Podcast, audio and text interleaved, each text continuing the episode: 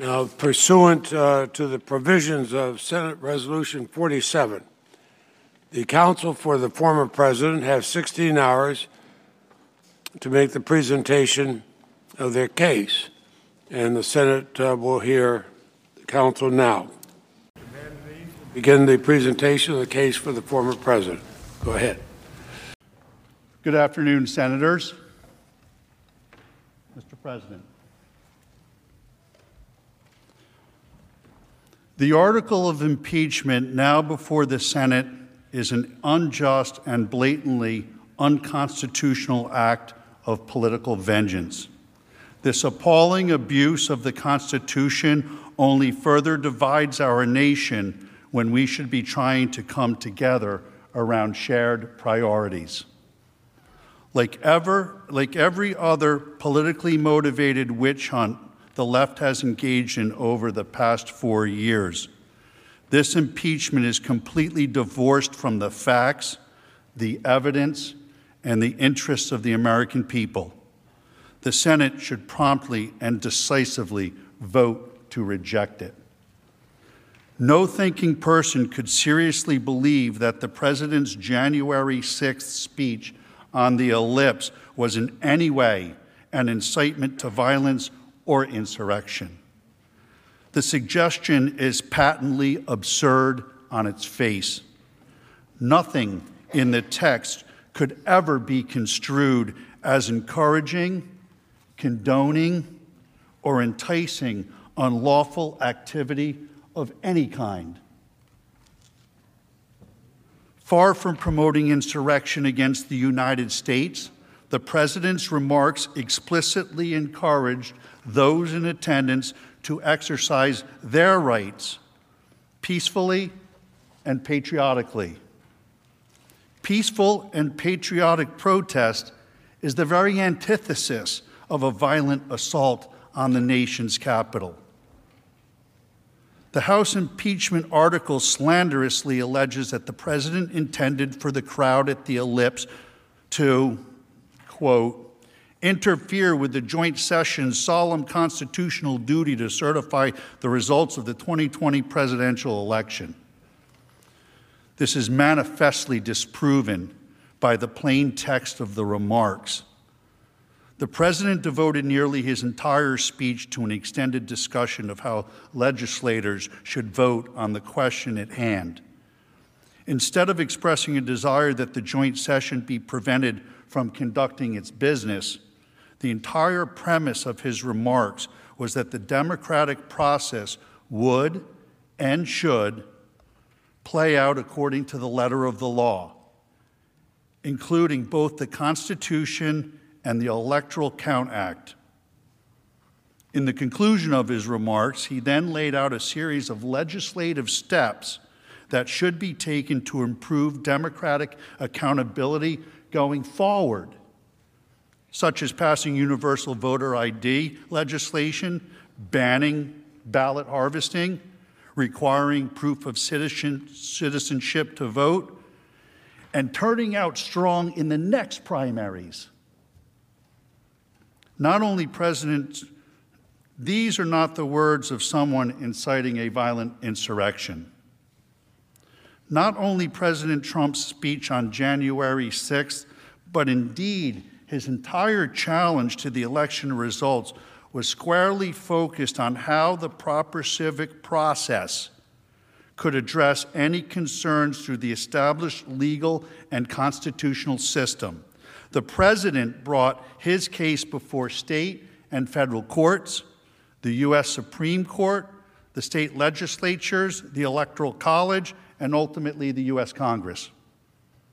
In the past, numerous other candidates for president have used many of the same processes to pursue their own election challenges.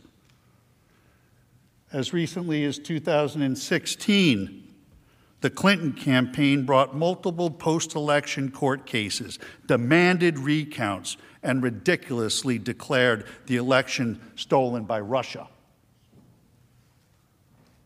Many Democrats even attempted to persuade the Electoral College delegates to overturn the 2016 results.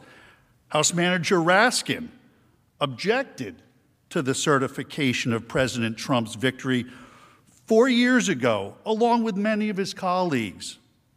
You'll remember it was Joe Biden who had to gavel them down.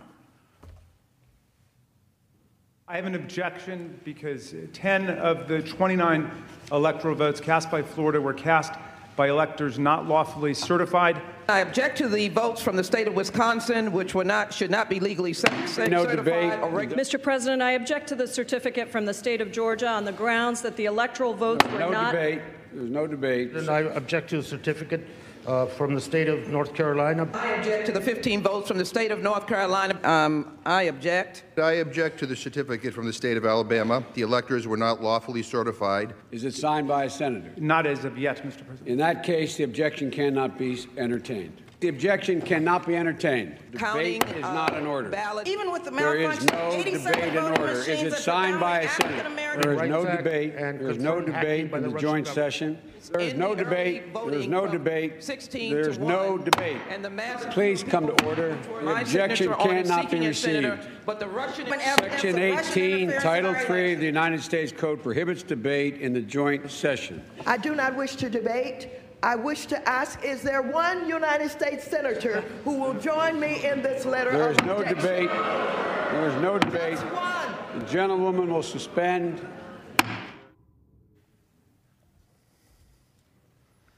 In 2000, the dispute over the outcome was taken all the way to the Supreme Court, which ultimately rendered a decision. To litigate questions of election integrity within this system is not incitement to resurrection. It is the democratic system working as the founders and lawmakers have designed. To claim that the president in any way wished, desired, or encouraged lawless or violent behavior is a preposterous and monstrous lie. In fact, the first two messages the president sent via Twitter once the incursion of the Capitol began were, "Stay peaceful and no violence, because we are the party of law and order." The gathering on January 6th was supposed to be a peaceful event. Make no mistake about that. And the overwhelming majority of those in attendance remained peaceful. As everyone knows, the president had spoken at hundreds of large rallies across the country over the past 5 years. There had never been any mob-like or riotous behaviors, and in fact, a significant portion of each event was devoted to celebrating the rule of law, protecting our Constitution, and honoring the men and women of law enforcement. Contrast the president's repeated condemnations of violence with the rhetoric from his opponents. I am your president of law and order and an ally of all peaceful protesters. The vast majority of the protesters have been peaceful.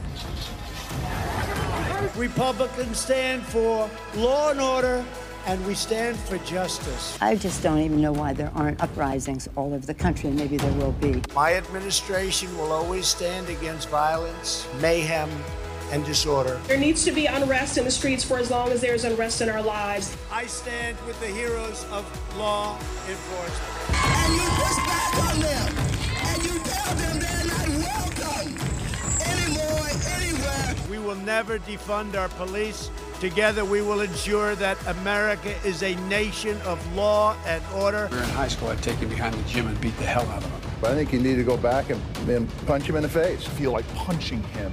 We just want law and order. Everybody wants that. I want to tell you, Lord Judge, I want to tell you, Kavanaugh, you have released the whirlwind, and you will pay the price.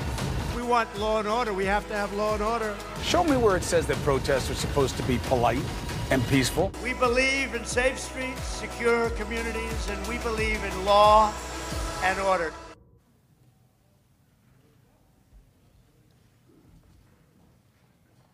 Tragically, as we know now, on January 6th, a small group who came to engage in violent and menacing behavior hijacked the event for their own purposes.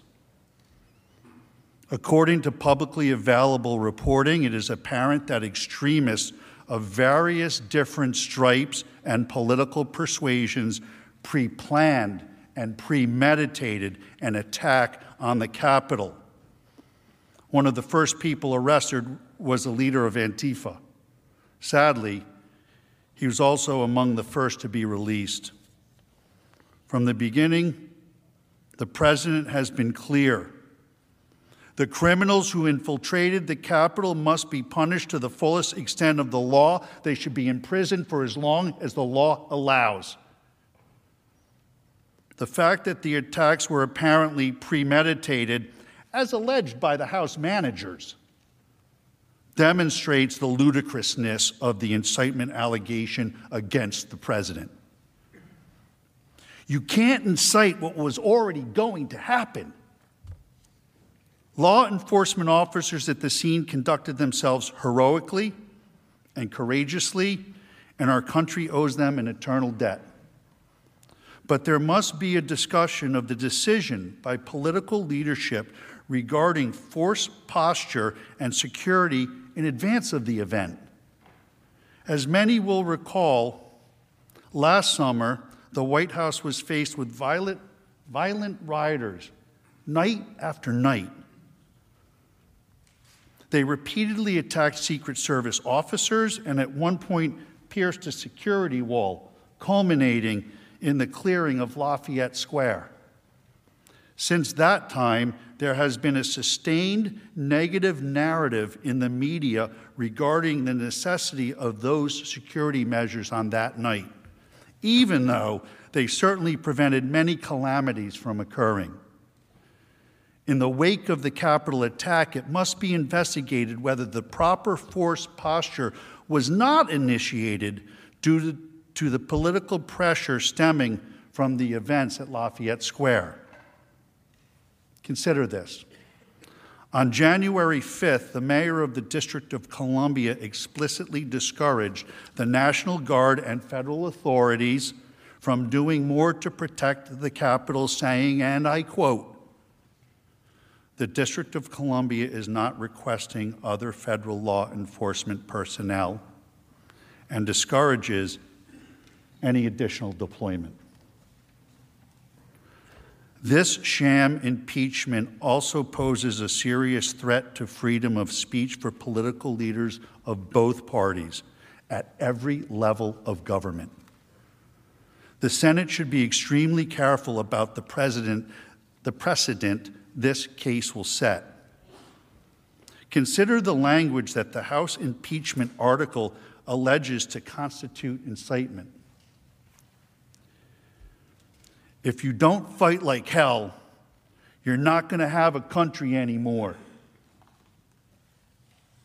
This is ordinary political rhetoric that is virtually indistinguishable from the language that has been used by people across the political spectrum for hundreds of years.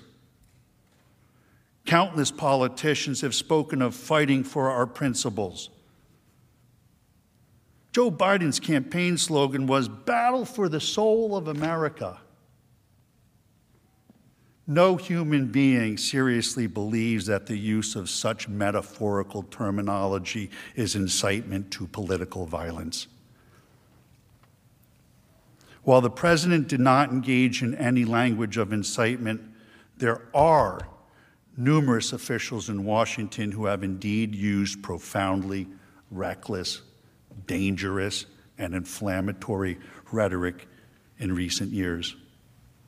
The entire Democratic Party and national news media spent the last 4 years repeating, without any evidence, that the 2016 election had been hacked, and falsely and absurdly claimed the President of the United States was a Russian spy. Speaker Pelosi herself said that the 2016 election was hijacked and that Congress has a duty to protect our democracy. She also called the president an imposter and a traitor. and recently referred to her colleagues in the House as the enemy within. Moreover, many Democrat politicians endorsed and encouraged the riots that destroyed vast swaths of American cities last summer. When violent left-wing anarchists conducted a sustained assault on a federal courthouse in Portland, Oregon, Speaker Pelosi did not call it an insurrection. Instead, she called the federal law enforcement officers protecting the building stormtroopers. When violent mobs destroyed public property, she said, people will do what they do. The Attorney General of the state of Massachusetts stated, yes, America is burning, but that's how forests grow.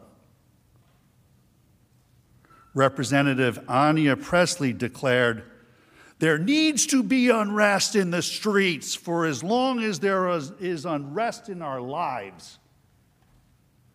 The current Vice President of the United States, Kamala Harris, urged supporters to donate to a fund that bailed out violent rioters and arsonists out of jail.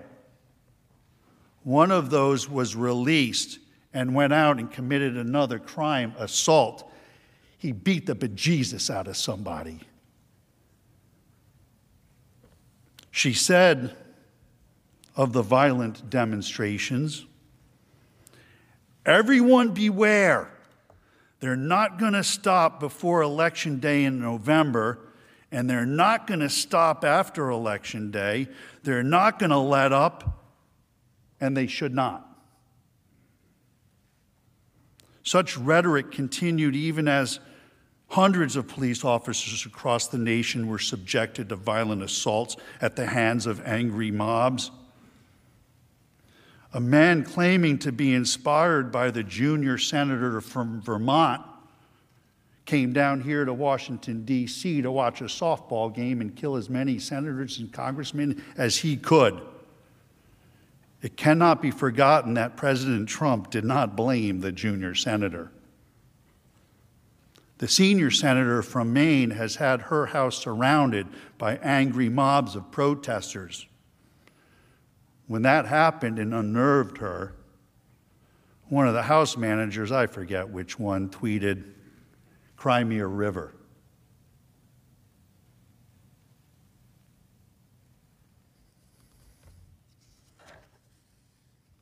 Under the standards of the House impeachment article, each of these individuals should be retroactively censored, expelled, punished, or impeached for inciting violence by their supporters. Unlike the left, President Trump has been entirely consistent in his opposition to mob violence. He opposes it in all forms, in all places. Just as he's been consistent that the National Guard should be deployed to protect American communities wherever protection is needed. For Democrats, they have clearly demonstrated that their opposition to mobs and their view of using the National Guard depends upon the mob's political views.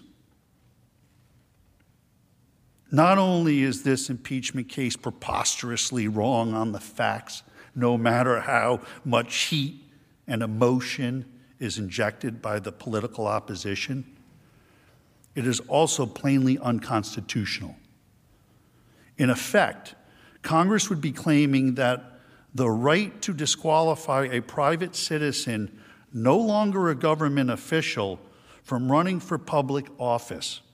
This would transform the solemn impeachment process into a mechanism for asserting congressional control over which private citizens are and are not allowed to run for president. In short, this unprecedented effort is not about Democrats opposing political violence. It is about Democrats trying to disqualify their political opposition. It is constitutional cancel culture. History will record this shameful effort as a deliberate attempt by the Democrat Party to smear, censor, and cancel not just President Trump, but the 75 million Americans who voted for him. Now is not the time for such a campaign of retribution. It is the time for unity and healing and focusing on the interests of the nation as a whole. We should all be seeking to cool temperatures, calm passions, rise above partisan lines.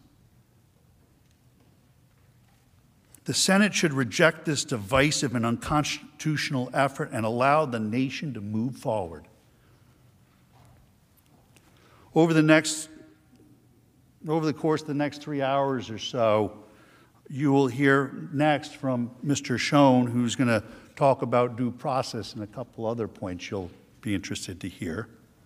I'll return with an analysis of why the First Amendment must be properly applied here.